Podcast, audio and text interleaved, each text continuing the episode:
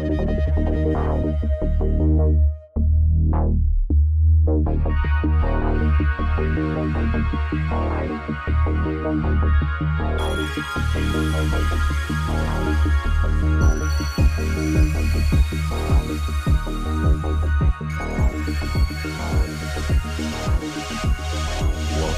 to the EchoCast, episode 166. This is a podcast brought to you by me, Baun Diesel. We're going to talk about games. That's what this podcast is all about, and that's the way it's going to stay. Please take a moment to subscribe to and rate the podcast wherever you are listening or watching. On Spotify, you can now leave reviews on their mobile app, and I would greatly appreciate that. Same with iTunes, as well as comments on YouTube or wherever else. Even retweets and comments and likes on Twitter are very helpful. Thank you to this month's Patreon supporters, PK, Uber, Timmy, Asan, Darren, Christian, Man Made Golf, Grano, and The Dawn. If you would like to support this podcast and my other content, please check out patreon.com/BaunDiesel. Jumping right into that gaming news. We're going to talk about a few things today. I'm just going to talk about the big gaming events for me of 2021. I'm going to talk a little bit about some Division chatter, and we'll wrap it up with some Escape from Tarkov chatter, listener questions, and some content updates, which is a lot bigger than normal because we're talking about next year. My gaming thoughts from 2021. So this isn't going to cover everything. There were dozens, hundreds of games to talk about that came out, good and bad. I picked a few things out that popped right straight to my head. And the first one, Mass Effect Legendary Edition. This game, this Legendary Edition drop, changed the way I look at games. It changed everything for me from a gaming perspective. And for people who have played this series for a long time, that's going to seem like hyperbole or whatever. But for me, who had never even touched it before, my only experience with Mass Effect before this Legendary Edition was years ago when I heard that there were, the controversy about the ending. So after 3 came out, and probably years after that, I kind of caught on to that. That had passed me by when it happened. And I remember watching videos and stuff about the original endings, the endings that they ended up releasing later. And then I kind of watched it and I was like, okay, that's interesting. And then moved on. Didn't think about it. And then for the last few years at work, one of my buddies at work has been hounding me for years to play Mass Effect. And yeah, he's like, hey, you can play it on the Xbox One and blah, blah, blah. Those games are so old. They're going to look terrible. I don't want to. And then the Legendary Edition got announced and I was like, that sounds like it would be good to play. And so I was excited, but I was kind of like, okay, I'm finally going to get to play this, see what the hype's all about. I'm sure I'll enjoy it. I'll play at least the first one. I think it was like $40. Like, what's the worst that happens? I lose $40, whatever. And what happened was I have a new favorite franchise and that's really cool and kind of sad. I like lots of franchises, lots of gaming franchises from, honestly, FIFA, Call of Duty, Battlefield, obviously more recently, and what became my favorite most recently was the Division 1 and 2, the Division IP in general. And it's been weird with that, especially the Division, and really all of those titles, but especially Division, where, the Division isn't dead per se, but it's not great. Things aren't going well with that IP, at least at the moment. And for the last year and a half / almost 2 years, because their publisher, Ubisoft, it's made by Massive as well as a bunch of other studios who assist. don't seem, you know, Ubisoft doesn't seem to believe in that franchise. So we've seen a bunch of what are pretty obviously rushed attempts to put this game out. And obviously, and I have some inside baseball knowledge that the games have never basically been allowed to be what Massive wants. And they're still great. I still love The Division, have lots of love for The Division. But it's left me wanting, right? And so the irony, I would say people who are Mass Effect fans will hear me say that and be like, bro, you're coming to the wrong neck of the woods if you want that to change. And I understand that.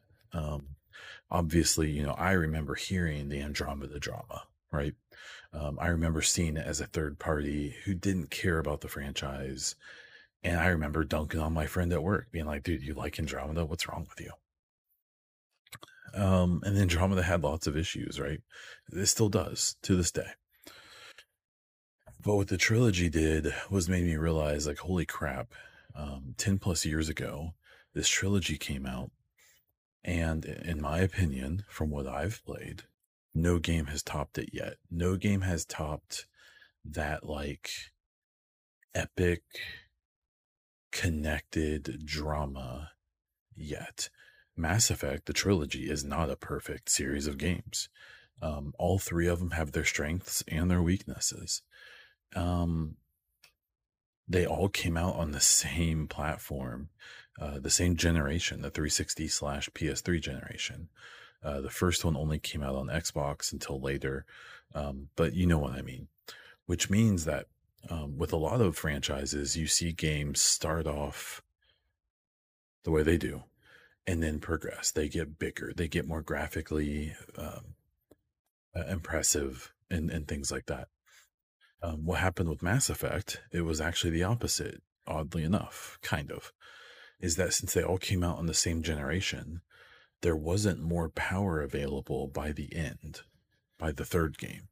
So what you actually see happen in the Mass Effect is the first game is very basic graphically, has some nice stuff, especially the Legendary Edition, but it becomes more and more graphically impressive from 1 to 2 to 3. But because they had no more horsepower to deal with, you notice that the worlds become smaller and smaller. The levels are smaller and smaller. They're more detailed. They're beautiful in many ways, but they become smaller because they have to find that horsepower somewhere. So in the first game, you have the home base, the Citadel, is gigantic. This big sprawling area that you run around the whole thing. There's fast travel, but you don't have to use it. You can run everywhere.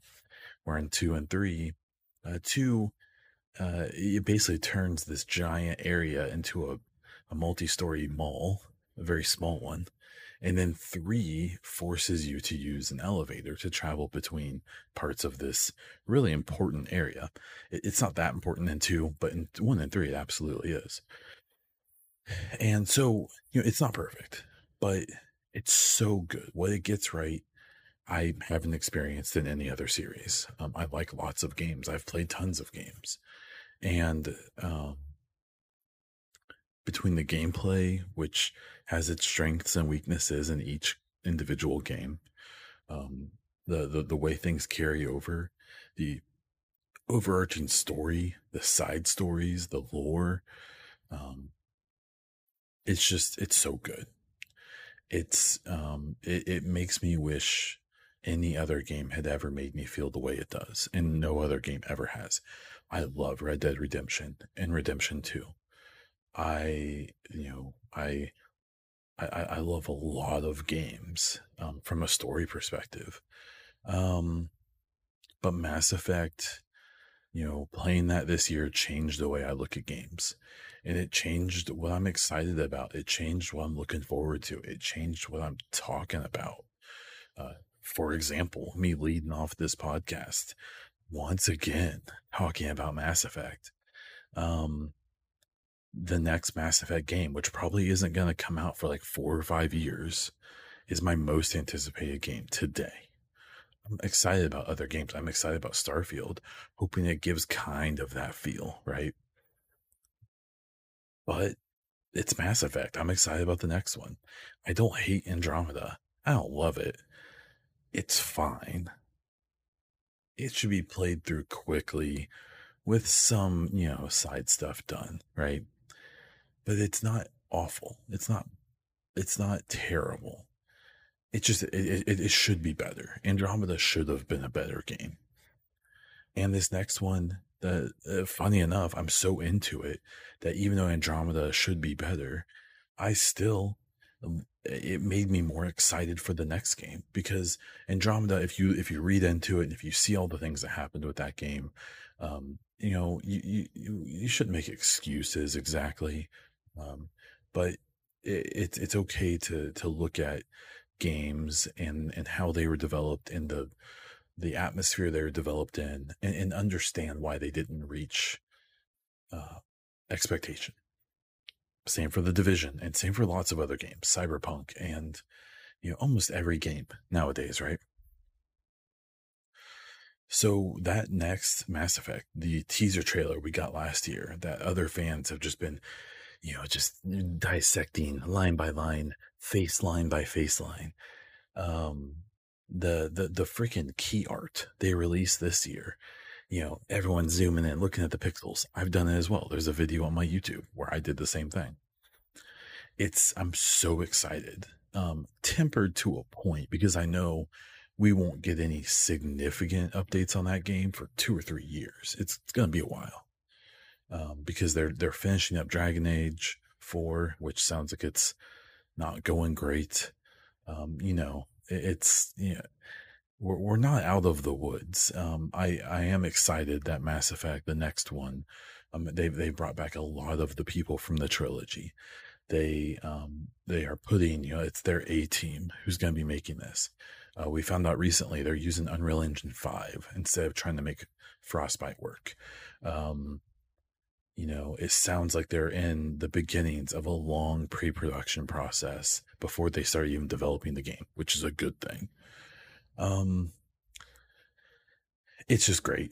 And for 2021, I had multiple gaming experiences that changed how I look at games, and Mass Effect was the biggest one, because it changed my fandom. It changed, unfortunately, it hurt my fandom for The Division, because it made me realize, like, holy crap, if Ubisoft didn't try to chase Destiny with The Division, they could have taken this deep lore and story and all this potential that The Division had in the world it's set in, and they could have made like a Mass Effect style game that could have been a trilogy and could have had choices carry over. And I've been told by people I trust that was a thought at one point, but Destiny was popular. Ubisoft is completely unoriginal. And so they didn't go the direction of making this really cool experience that people would have wanted to replay, and people would have heralded and loved and really enjoyed. Like, you know, they didn't do it. They could have, and they didn't. And so could have a lot of other games. And obviously there's other franchises that have done these things. There's, you know, BioWare's own Dragon Age. I can't get into it. Don't like that aesthetic, that genre. Not my thing. I don't like high fantasy medieval. Not my thing. But people love it. And so, you know, it's just Mass Effect was a big deal for me. And I feel bad that I act like it's this brand new thing. And I know even my buddy at work, you know, if you exclude Andromeda, they've been waiting for a new game in this franchise that they love for 10 years. And it's probably another 4 or 5 years away. And so I feel like I almost cheated in that I got to come in so late. And even though I'm sitting here like, oh God, I can't believe it's 3, 4, 5 years away. You know, I've got people who've been fans forever being like, well, I've been waiting since I was a teenager. So, yeah, but Mass Effect 2021, probably my grandest moment. The best moment for me was playing it the first time. And like, literally, I mean, at the end of 3, even getting towards the end of 3, tearing up, getting emotional. Like I've gotten emotional about lots of games, but not like this. It's just great. Mass Effect 2021, my game of the year, if you count remakes, which a lot of people don't. So otherwise it's, you know, It Takes Two or Guardians of the Galaxy, whatever. But man, so good. The second thing, which I'll briefly talk about, but I played through Telltale's Walking Dead series. I'd never played through, I think it's 4 games. And I've never played those style of games before. I never thought I would like them. And I actually haven't played any since. I discovered I do like that style of games. You're mostly just making choices. There's not that much actual gameplay. But that story, following Clem, you know, the first game, obviously I'm a newer father. My daughter's only a couple years old, and, seeing that relationship between her, and the man that you play as, and for the majority of that game, and then the way that game ends, it was very emotional, and I had a deep connection to it. And then in the following games, you see her growing and becoming competent, and it really ends, in my opinion, extremely well. And when you look into the tumultuous situation that game was developed in that series, and again going back to kind of the Mass Effect thing, the connection, the things that you do in the first game affect the final game and things like that. And I played with no guide. I just played. I just made the choices I thought were best, and for better or worse. And that really wrapped up so well. And I really enjoyed, the only thing I wish I would have known is that, like, she didn't live. Because this game's been out for a while, I know she lives, right? Spoiler alert, I guess, too late. But just, it was so good, and it was so impactful in like a different way. I don't want to get into this genre. I've considered playing some of the other ones, and I just haven't. There was something so special about, I guess, the timing of playing this with me being a newer father and things like that. Like, I got really into it. I was very invested. Clem was my, you know, I was definitely putting my daughter's face on Clem, right? And it was just so good. And again, this is another moment where this isn't to dog on 2021. There were tons of great games that came out this year, but the fact that my 2 favorite gaming experiences that happened this year or for games that have been out for many years. But, you know, this is why this was my moment. You know, this was me experiencing a thing that I had heard about. And I'm so glad I did. It was so great. The next one is a new game. So Guardians of the Galaxy, if I had to pick a game that came out this year, brand new, that I played and loved, it was that. It was Guardians. It was so good. Disclaimer, the Guardians movies in the MCU are my favorite MCU movies, especially the first one. I know not everyone feels that way, and that's fine. That cast, the story, the soundtrack, the fact that it's kind of a self-contained story, at least in the first one, and the second one, I just really enjoy that crew, the directing style, the visual style, just so cool. Really, really enjoy it.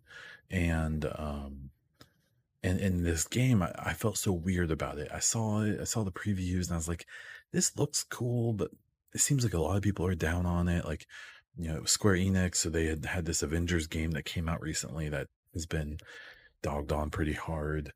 And I said, you know, I was kind of keeping my expectations low, and then reviews start coming out, and they start saying, like, this is a good game. You need to play this game. It's very good. And it got to a point where I bought it, I think day one. And I'm glad I did. It is a great game, and I am super pumped that I gave it a shot, and that so many other people seem to as well. I think it should have gotten actually more Game of the Year hype. Being cross-platform, you know, multi-platform, being on so many different, you know, you could play it everywhere, which I think is a part of the Game of the Year discussion from now on. If I have to be totally honest, it's, I think, you know, platform exclusive games need to be super good. They need to be so good that the fact that not everyone can play them that they can still be Game of the Year or whatever. But that's a whole different tangent. The issue is that Square Enix has had so many issues, and they have such a tendency and a propensity to, you know, if a game doesn't, you know, make 10 times what it costs, they seem like they're almost kind of down on all of their games, whether they do good or not. And, you know, obviously Avengers was kind of a boondoggle for them. It still is. And I really find it hard to believe that, you know, that I guess they've been kind of negative about Guardians, which is frustrating because it's extremely good. And for all intents and purposes, I think it's sold really well. But, you know, I guess something tells me that them being kind of negative about it means that there's no plans for a sequel, and they're trying to kind of not lead people down that path. So, you know, is what it is. It's a bummer. I think it's a game that I would absolutely love to be in that world more. I hope that they at least make more games in that vein. The combat, like I said, isn't super fun, but it's satisfying in its own way.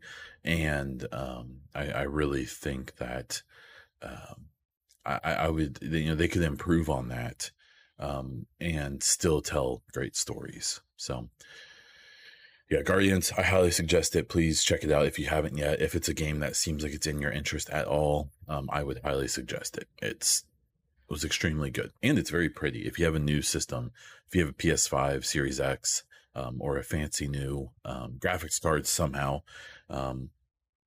all of those things seem to be kind of a crapshoot these days. But yeah, check it out. Pretty game, fun game, good game. I'll quickly touch on The Division. You know, it really bummed me out. You know, I'm glad that a game like Mass Effect came along, The Walking Dead, getting to play those, The Guardians, as well as a bunch of other games. Halo, I didn't even put Halo on here, even though it's definitely one of my favorite games I played this year, multiplayer and story. Because, you know, this year was a big year for The Division.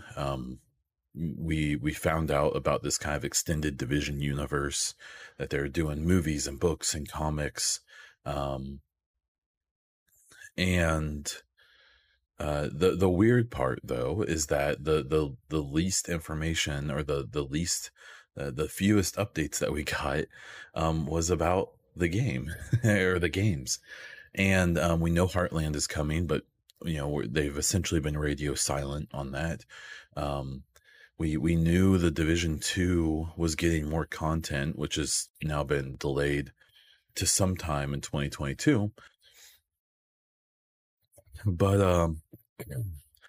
I don't know. It's been a rough year for the Division, and even myself, I can say that it's kind of taken me from a outlook of, oh, I'm really excited for what is kind of come in Division 2, the new content and stuff, to I'll be excited when I see it. Okay. Like, I'm generally curious, and that's rough because I've never felt apathetic about the Division before. I've always had a very glass half full attitude about the franchise and the games. I still think Division 1 and especially Division 2 are good games in their own right. You just can't treat them like Destiny and games that have been properly supported post-launch. You kind of have to, I think if you buy I think it's the ultimate edition of Division 2 that comes with Warlords. I think if you buy that today, and you play it and you get to level 40 and beat all the stuff that you want to beat and get all of the gear that you want to get, I think it's a solid experience. You can probably spend 100 to 200 hours in, maybe more, and be really into it and walk away with a smile, right? I think if you try to play it for 1,000, 1,500, 2,000 hours, you're going to end up hating it, because it's not providing that large experience that people want from it. And it's arguable that maybe it was never meant to.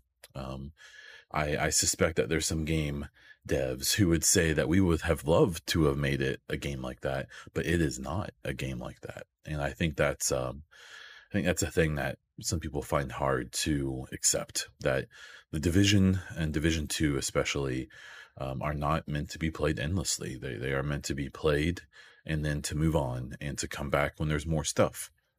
You know, people don't realize that at the beginning of 2021, the intent was for Division 2 to be done when the Faelao manhunt was over in March. And from what I've heard, essentially a last-minute decision by Ubisoft to do more content, which we are waiting for now, you know, wasn't guaranteed and wasn't even assumed and until the last minute. And I believe this happened right before they made the announcement. Like I'm fairly certain Ubisoft approved more content and then they announced it. So that was back in February or March in that area, which is why it's delayed. I think, I think that they have a small number of people at Massive advising the project or running it. And then they're using Bucharest as their engine to do everything. And I suspect that they are basically just trying to onboard those people. And that's where we're at. At the end of the day, that's where we are. So I still have a lot of hope for the Division as a franchise in the long run. I don't expect a Division 3 for 4, 5, 6 years, maybe. Heartland, I'm sure, will come out next year at some point. 2022. The new Division 2 content, my guess, will be summer or fall. Maybe earlier. When they delay, they tend not to delay that long, but I don't know. I'm putting my expectations very low, and I would suggest others do the same. And then let's see here. Game Pass. We'll wrap this up on a high note. Game Pass has been such a great investment for myself. It's opened me up to trying games I would have never tried before, including The Walking Dead was one of those. The first 3 games are on Game Pass. The 4th one you still have to buy, which is fine. I didn't mind doing that. It was worth it. It was worth every penny. But Game Pass continues to be the best value in gaming. I don't think that can even be argued at this point. I know Sony is going to, there's been rumors and they've already basically announced that they're doing something similar, but from the details we've gotten already is it looks like it's going to, like it won't have their first party games day one, things like that. Because frankly, Sony doesn't have to, they're still winning at the, from the fanboy weirdo, pay attention to every single little detail and every little stat. They are winning when it comes to many of the metrics that you can be winning a console war on, even if it's only one-sided. I think Sony's still very focused on selling more consoles. I think Xbox is more focused on getting more eyes on games through one of their platforms. And so I think we kind of have 2 competing brands racing to different ends. And I think that the Sony race is short-sighted. I think the fact that Xbox has just relented, like, yeah, you're going to sell more consoles than us. Good for you. We're going to be on tablets. We're going to be on cell phones. We are going to be on TVs. We're going to be on consoles. We're going to be on PCs with everything, with all of our stuff. That's the race that they're going for, and they're winning that race by a country mile. So, yeah, Game Pass has been great. Like a game like Horizon 5 was such a good example of a game that I played for like a week and really enjoyed it and like totally understood the accolades it was getting, Game of the Year. Not really a type of game I'm going to play for months or years, but super, super enjoyed my, 15, 20 hours. Maybe a few more. Yeah, And then the indie side of that too, there's just so many good games that you can play on there. It's just, no, the Game Pass is great. If you have a PC or an Xbox, it's worth it. Even if you have an old Xbox, an Xbox One or One X, they're making it now where you will be able to play Series X exclusive games on the old systems using streaming, using their cloud. Like, that's wild. Like, that's so cool. You know, you can't play Ratchet and Clank on PS4, the new one, but you will be able to play, say, Hellblade, Senua's Saga, will be a Series X and S exclusive, but you'll be able to play it on a 1 or a 1X through streaming. So yeah, it's not going to be perfect, but it's still going to be super cool. So I would say those are all my big 2021 gaming thoughts. Obviously, there's a lot more to say. Like I said, I didn't even mention really Halo that much, even though I loved it. Horizon as well. It's just, it was a good year in gaming. If you could get past all of the delays and all of those kind of things, you know, it wasn't without its disappointments, but I think it was a good year in gaming, and I think it will lead to a 2022 in gaming that will be a lot of fun. I think the next episode, I'll do kind of a what I'm excited about in 2022. The second story I have here to chat about is the Division news. So it isn't really news. It was kind of fabricated news, in my opinion. Someone made a post about, you know, survival and, you know, how it was a great mode and all this stuff. I'll kind of put my foot in the ring here and say that I think survival had a great moment. I appreciate that there's still people who it has like a cult following still, people who still really enjoy it, and have really kept that spark alive to a point. So what happened in response to this, it got a lot of attention, hundreds of likes on this post. And so Yannick, who's in charge of the Division 2 at this point, basically said, hey, you know, we can't have that much attention, not respond. And so the exact quote from Yannick is, over 500 likes deserves at least an answer. So here it is. I will consider bringing back survival the day I am 100% confident we can deliver something better than the original. So if you've been around the Division community long enough, what you'll know is that instead of taking this literally, which I think people should have done, this turned into speculation, Randy event of the year. Now, straight up, I think most of the people who took this as, I'd say it's like 50-50. Half the people who took this as confirmation of a new survival or the possibility, genuinely felt like this was like a nod to that. The other half are people who know that it's not happening and they needed to get some clicks, and that's fine. I get the rat race. I understand. I still think it's, kind of trying to think of the most appropriate word. I think it's a little irresponsible to push a claim that someone may know is not true, because I can, with like 99.9% confidence, say that they are not making another survival, and that Yannick's tweet was, not only was it him denying a new survival, he's basically saying like, hey, like, I want to be 100% sure we can do better than the original, and that's basically impossible. So, Yannick was trying to be nice. Yannick was trying to acknowledge the love for that mode, and also make, in a nice way, say we aren't going to do it. And there's multiple reasons for that. One, this is a lot of speculation, but I would call it educated speculation.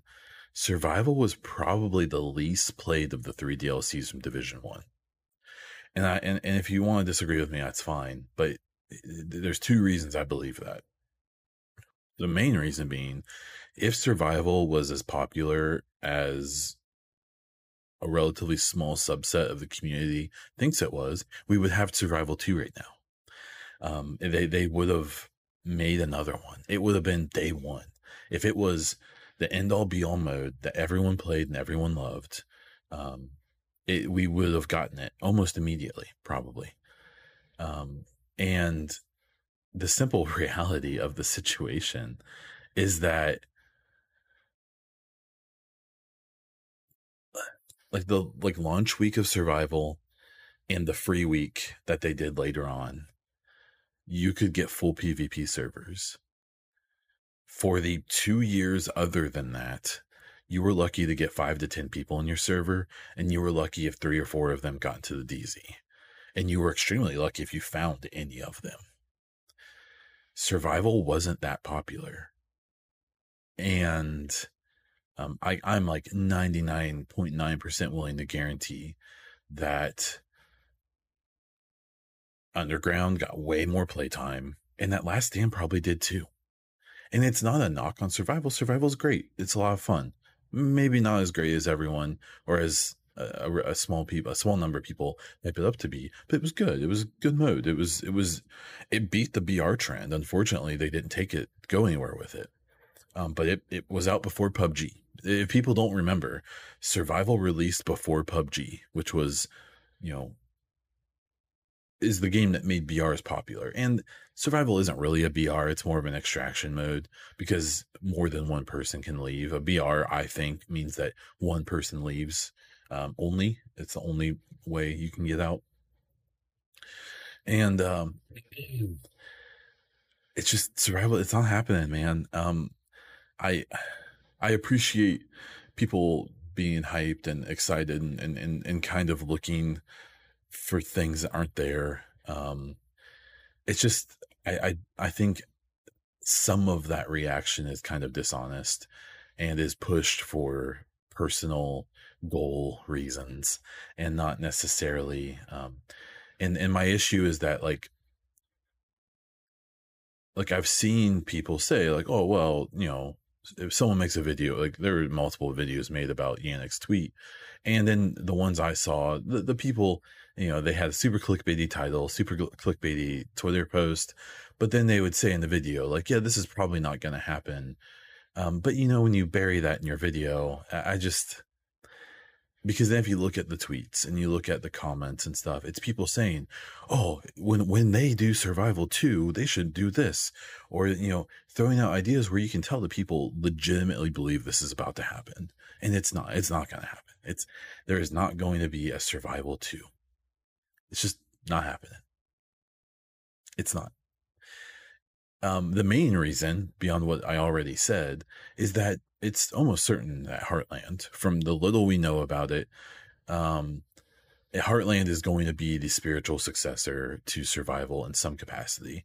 And so there's no reason for them to do another survival because they already compete with themselves on enough fronts, let alone to make 2 of essentially the same mode, at least in my opinion. Because I don't think this new mode they're working on for Division 2 is survival. I have no idea. I genuinely have no clue what it's going to be.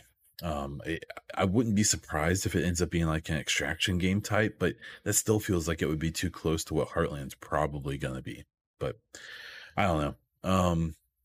So yeah, that whole thing with Yannick, I think he meant really well with his tweet. And I think that for anyone who wasn't looking at it with insane bias, it was innocent. The problem is that kind of they've done this a lot over the years, where by trying to be kind of quippy or honest or blunt about stuff, they kind of get themselves in trouble. Like with this very thing, I quote tweeted his tweet that I read and said hey, I think people should take this as a polite way of saying it's never going to happen. Of course, that only got, 1/10 of the likes of some of the people who were pushing it, and Yannick liked it, and so did Trick. And so if 2 of the few people we know are still working on this franchise, acknowledged my tweet saying that, hey, I don't think he's saying what you think he's saying here, I'm willing to bet, I'm willing to take chances that my take on it is probably correct, even if it's not the one that we want. So yeah, no more survival. It's not coming. Get over it. But y'all keep doing your content thing and acting like it is. So whatever. Okay. And then the final thing, talking about Escape from Tarkov. I've talked this game up a lot, especially recently, 12.12 being their newest patch. So they've run into some issues. They're doing a holiday event right now where there's like there's a Santa in the game that if you kill him, you get a bunch of repercussions. There's some items in the game that are limited time. In the crafting area, there's a Christmas tree that you can craft things if you find Christmas ornaments around the maps. That's all the fun stuff. They've run into some issues. They're doing a giant, like, 2-week-long Twitch drops thing right now that requires you to watch for, like, 18 hours a day to get all of the things. Luckily, some very industrious people figured out how to, automatically claim those drops so you can just leave a computer on. But they've been having some pretty serious server issues to the point where they were having issues where people were literally, like, losing stuff. Because they're having like server hitches and they would lose like all of their gear or all of their money or have all these crazy. So there's been so many issues that I actually, and the way this game works, it's an extraction game where you have two types of ways you can play it. You can take a one-time use character called a scav who looks like the AI in the game, and you can go in and do some stuff with them. Basically you can make money with them. You can do some questing, but not very much. And then you have your PMC, which is your character that's permanent. You work on their stats and their gear and all this stuff. And when you die, you lose everything, but you can heal them and come back as them later. So because I've been so worried about losing stuff from my, my PMC, I think I've run maybe 20 PMC raids and I've ran like 140 scab raids. I'm level 10 with only completing like 6 quests, because I've done all the quests I can do without my PMC.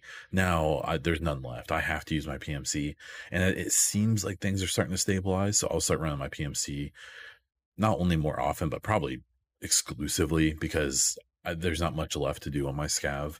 But my scav is like a super soldier now. He's all ranked up, and I have like 13 or 14 million rubles, which is like having more than 1 million is a lot at this point in the game. So once I level my character up, I'm like set for quite a while on money. I can buy kits for days. I don't have to worry about gear anytime soon. But yeah, Tarkov is one of the best games I've ever played that I would never tell someone else to buy. They need to come to that decision on their own. I jokingly would say it's the same thing with, it's like having a kid. I would never tell someone else to have a child, even though my child is my favorite thing in the world. I love my child. Like my child is the best part of my life. Tied right there with, being with my wife and, doing a bunch of stuff I love to do. My kid is right there at the top. And, but I would never tell someone else to have a kid, because it's a huge thing. It's a huge responsibility that not everyone wants. And it's the same thing with the Division, or not the Division. Well, that's a Freudian slip there. It's a similar thing with, Tarkov. It's one of the most unique gaming experiences you can have, but you have to go into it acknowledging that it's gonna be rough. It's gonna be hard. It is not always a very satisfying experience. Sometimes it's very rough. But this new patch, I mean, the voice over IP that they added, I was really worried it was gonna suck, and it's turned out to be probably the best thing they've ever added to the game. The inertia system with the movement has made fights way more interesting, where people don't just play it like Call of Duty, at least not as much. They're somewhat slower. They're a little more tactical about everything. There's just so many changes, changes to the economy, changes to the quest. They've just, a new map, which I haven't even played yet. I haven't even been to Lighthouse yet, to show you how, much I've just been basically just making money. Yeah, it's really good. Don't buy it unless you really want to, but don't blame me if it ends up ruining your gaming life. Okay, so we're going to jump into some listener questions and then content updates, and we will wrap this up. So the listener questions, there's no better way to end the year than to get a question or some questions from Master Prime. Master Prime is easily the most consistent contributor to this show, and pretty much every week has something for me to talk about, which I always appreciate. And so we have two questions from Master Prime on Twitter this week. Do you think that the Battlefield franchise is dead after seeing the player drops and general outrage? No. I know it was a big story this week that Battlefield 5 retook the player count on Steam from 2042. I think that the optimistic way to look at that is that they have two games with 25,000 plus players playing them each. Including the one that came out a few years ago that they stopped supporting. In fact, I think Battlefield, from some of the things that they've announced recently, it seems like it's never been more supported than ever. 2042 seems pretty obvious. It was probably meant to be a different game. It was probably meant to be a battle royale. That they, in the last 6 to 9 months of production, decided we can't do that. Let's make it a normal Battlefield game, and then we'll have this extraction mode kind of there, but it's not going to be the focus. And it seems like that there's a lot of things in the game that make that make sense. And I'm not defending that. I think that sucks, but it seems like that's what happened. And so it. My problem is that I think 2042 is the best Battlefield game since 3. I love it. I think it's so fun. I haven't played it in like 2 weeks because I've been playing Tarkov, but I just got to the point where I hit all of the I hit mastery with all of the weapons besides the snipers, which I don't like to use, and pistols, I guess. And until they add more weapons and add more maps and things like that, I'm good for now, but I'll definitely go back to it. So no, Battlefield's not dead. If anything, it's probably a lot healthier than people realize. The Battlefield, besides some of the base issues people have talked about with 2042, its biggest issue right now is press. It's such a good and easy story for people right now to nitpick every single thing about that game and what's going on with it. Even if it's not like entirely true or truthful about their current situation. And you know, like if you only paid attention to the reporting on that game, you would think it's the worst game ever made. And in fact, I think it's extremely good. It's a really fun game to play. It just takes a while to get into it, but every Battlefield has. It's the same with Call of Duty, kind of, where you have to get into the flow of it. And once you do, it's a ton of fun. But, you know, you can't fight the clicks, man. And that's fine. And it's a game that has issues that they need to improve on. And they did a lot very quickly to improve that game very much. But they're not done and they need to keep pushing. So, yeah, Battlefield, not dead. I think we're fine. I think it's good there. Second question from Master Prime. What made you choose Xbox over other consoles or PC gaming? So Xbox, PC, I'd say is about 50-50 for me. I game on both. I have a pretty decent PC. That's why I play Tarkov on, as well as most first-person shooters I'll play on PC in real-time strategy games. So my most recent games on PC have been Tarkov and Age of Empires 4 and the Company of Heroes beta they did recently for the Company of Heroes 3, I believe, which that comes out next year, and I'm super excited about it. I love Company of Heroes. A very fun game. So I definitely don't choose PC over Xbox. It's just I have a different preference for games I like to play on each. Now, like Nintendo, I think the only Nintendo console I've ever owned was a Game Boy Color when I was in like middle school. So, I've just never been into Nintendo. I respect and acknowledge their greatness and a lot of their franchises that are genuinely like some of the best ever. I don't know. I don't really want to switch. I'm in a mood where I think by the time they come out with like their next gen system, will be probably around the time that Baby Diesel or Mini Diesel, she's not even a baby anymore, around the time that Mini Diesel will be ready to maybe start playing games. And so my plan is when whatever Nintendo puts out next, whatever their next big thing is, I'll probably get that. And Sony, so I actually... My first gaming consoles were, old Nintendo, Super Nintendo. I believe I had a Sega Genesis and a Sega Saturn. I never had a Dreamcast. I didn't have a GameCube. I had a PS2 in high school. And then when I went to college, my roommate had the first Xbox. Which I had an Xbox, so that was his. And then I had a 360 through college.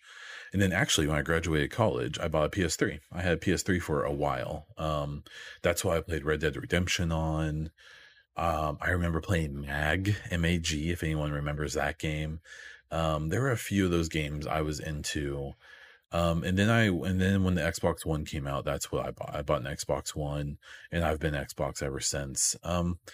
I feel like I like the controller more. I don't like the DualShock and the DualSense. I've touched it as well. It's much more Xbox-like, so I do like it a little bit more. I feel like for me, and this is a purely personal opinion, I think Xbox has more exclusives and will have more exclusives that are more fun to play. So games like Halo and Forza. I wouldn't want to watch someone stream or watch a gameplay video of Halo or Forza. I just, because it's not as good. It's for me, having hands on those games is better than watching them. Where on the other hand, Sony has the market of third person action adventure, style game, story games down. And those kind of games I don't need to play. I'm happy to watch. So even though I'm an Xbox fan, I've watched multiple playthroughs of The Last of Us, The Last of Us 2, Horizon, all of these like legendary games they have, Spider-Man. I've probably watched them be played through, I think all of them more than once. While I'm working and stuff, I'll have it on my other screen, someone doing a playthrough. And I enjoy watching it that way. And I've just never really felt like any of the Sony games, like I have to put my hands on and play them to enjoy them. I can just, like I care about The Last of Us and The Last of Us 2. Like I'm into those stories and those characters, even if I haven't played those games. Same with Horizon and so on and so forth. So I personally kind of feel like I just have always preferred Xbox for those reasons. The whole console war thing is so stupid, and it's people picking whatever giant corporation that doesn't care about them, and then fighting other people over it. Like I don't care. It's I don't understand. One of the greatest ways you can humble yourself with this stuff is to look on gaming Twitter, and if you see a trending topic that involves anything Xbox or PlayStation. There's hundreds of thousands of accounts on Twitter, and there's creators on YouTube and Twitch and Twitter and stuff whose entire thing is picking one side or the other and going all in. And it's so weird, like, because you realize a bunch of these people are like adults. They're like grown people whose career is being mean to people, or making extremely like dishonest statements or videos or whatever about the other platform, whichever one it may be. It's weird. I can't get into that. So I would love to own a PlayStation 5 at some point. If they put out like a PlayStation 5 Slim or something, I could see myself buying one of those for sure. Eventually. Now, if there's a PlayStation 5 Slim and the mid generation update to the Series X, whatever they're going to call it, the Series X Pro or whatever, I'll probably go with the Pro, honestly. But we'll see. Maybe Sony gets, you know, more adventurous with putting their games on PC and things like that. Then I'd be a lot more willing or likely to start playing some of their games. Like I would love to play God of War or Horizon on PC. I'd be interested in trying some of those out. So I would kill for them to put Last of Us on PC, but we'll see. We'll see if that ever happens. I don't expect it to. So thank you for the questions, Master Prime. I very much appreciate it. So going into 2022, so some content updates. So with Twitch, I want to continue streaming 3 to 4 times a week for a couple hours at a time. Here and there, maybe doing a little bit longer stream. I don't plan on taking any big multi-month breaks this year. I don't plan on switching over to YouTube again. This year, I think I'm just going to stream on Twitch, and I'm going to try to stay at least 2 times a week, preferably 3. And if I have time, 4 times a week, streaming whatever I feel like playing at the time. Obviously, when Division stuff comes, I'll do that. But until then, it's going to be Tarkov and things I'm currently enjoying. I really, it's been hard to stream this again after taking time off, because I lost like 90% of viewership. And it's understandable. I was gone for a long time. I switched platforms. I was super inconsistent. And so, you know, people show up if you do your part, and I didn't do my part, and that's the way it is. And that's fine. So I want to get back on that. I really enjoy streaming. It's a fun hobby for me. And I would like to be successful at that hobby, even if I'm not depending on it for income and things like that. It's still a thing I take seriously, and I want to do well. So that's the plan for that. So kind of stay the course with streaming, posting more on YouTube, doing more reviews, more narrative videos. I would really like to do. I post my VODs and this podcast there, and I occasionally will do some kind of commentary video, but I would like to really try to get a little bit more in, to those things. I've been doing, shorts of the podcast and my stream VODs. And it's wild how successful those are. Hundreds, even thousands of views on these shorts. And then I want to get better at trying to use that to drive people to my stream and my other content. So there's that. The fundraising. So this year, we've raised nearly $1,000 at the time of this recording. I am going to try to stream on New Year's Eve, to try to get that final, couple $100 to hit 1,000. This was for Extra Life in 2021. I'm really proud of what I've done, especially because I was so inconsistent this year with my creation efforts, which definitely hampered the fundraising. And I plan to do it again next year. So I'll probably do Extra Life again. I think they have a really nice setup for streaming and fundraising. I've also considered St. Jude or others. St. Jude is a really, really noble cause.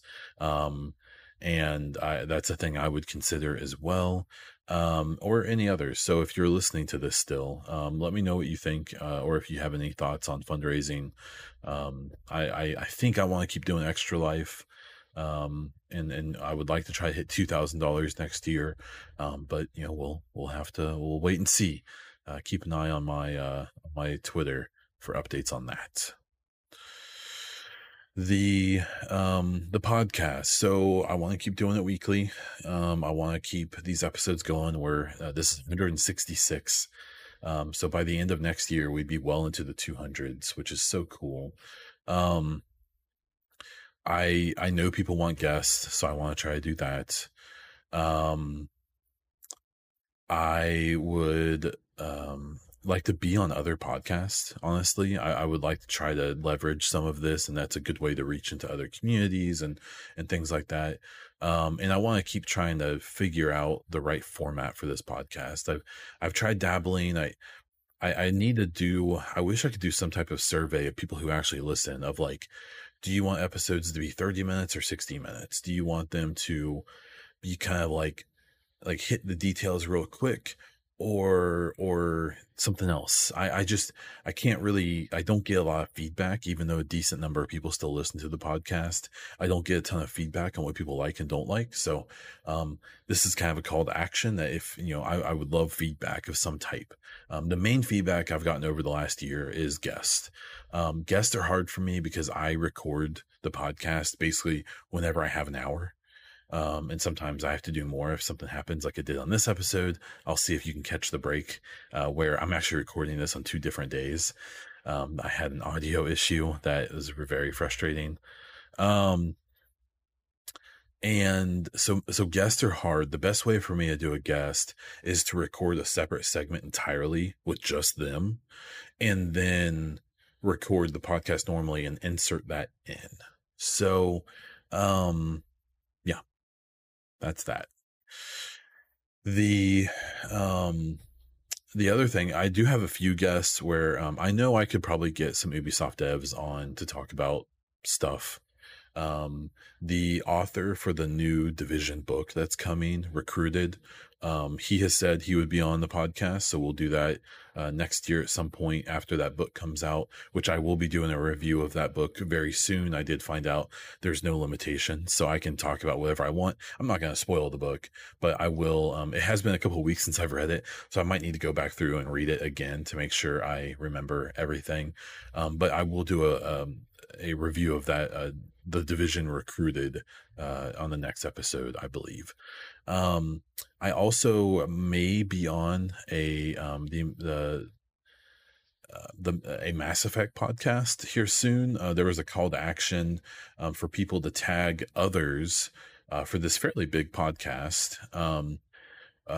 They want to talk to people who had never played Mass Effect until Legendary, the Legendary Edition, which is my exact situation. And so I'm really hoping I can get onto that podcast because I can stop annoying all of you with my constant references to that game, and I can finally just get it out and talk about it. So, so be on the lookout for that.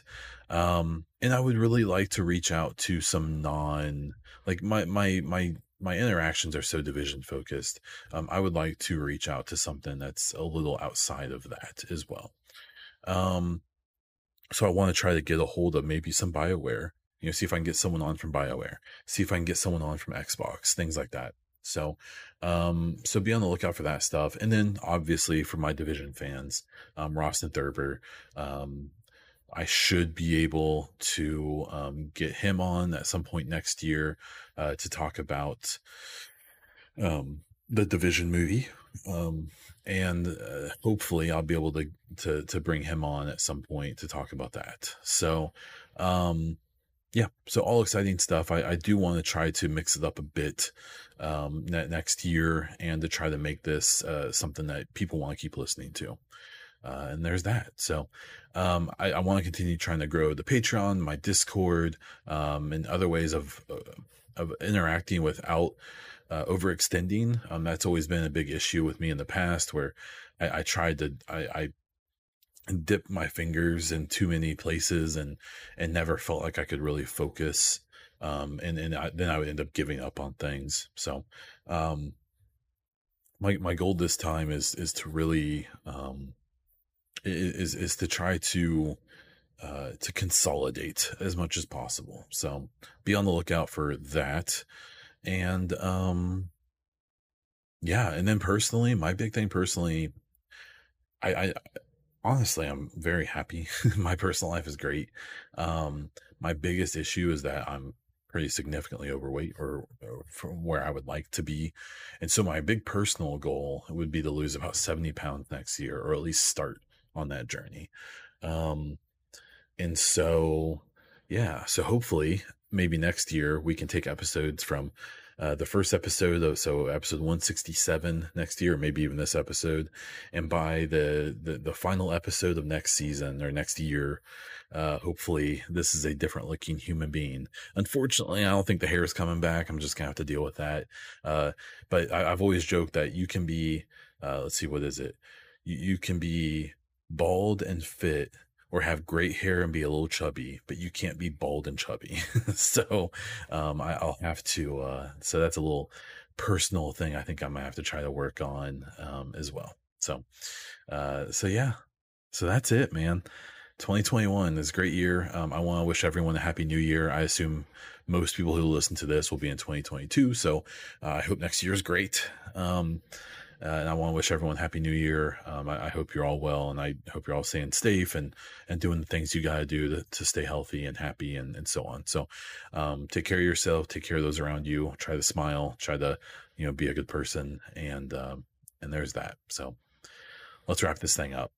I do stream over on Twitch at twitch.tv/BaunDiesel, and I post the podcast, stream VODs, and narrative game videos on YouTube as Baun Diesel. If you're on Discord, please check out the description below or my Twitter to join the EchoCast Discord server. Check out my Twitter at Baun Diesel, or if you just want the podcast updates and news, check out at the EchoCast. If you want some cool EchoCast or Baun Diesel merch, check out designbyhumans.com/shop/BaunDiesel or streamlabs.com/BaunDiesel/merch. That's all I have. So until next year.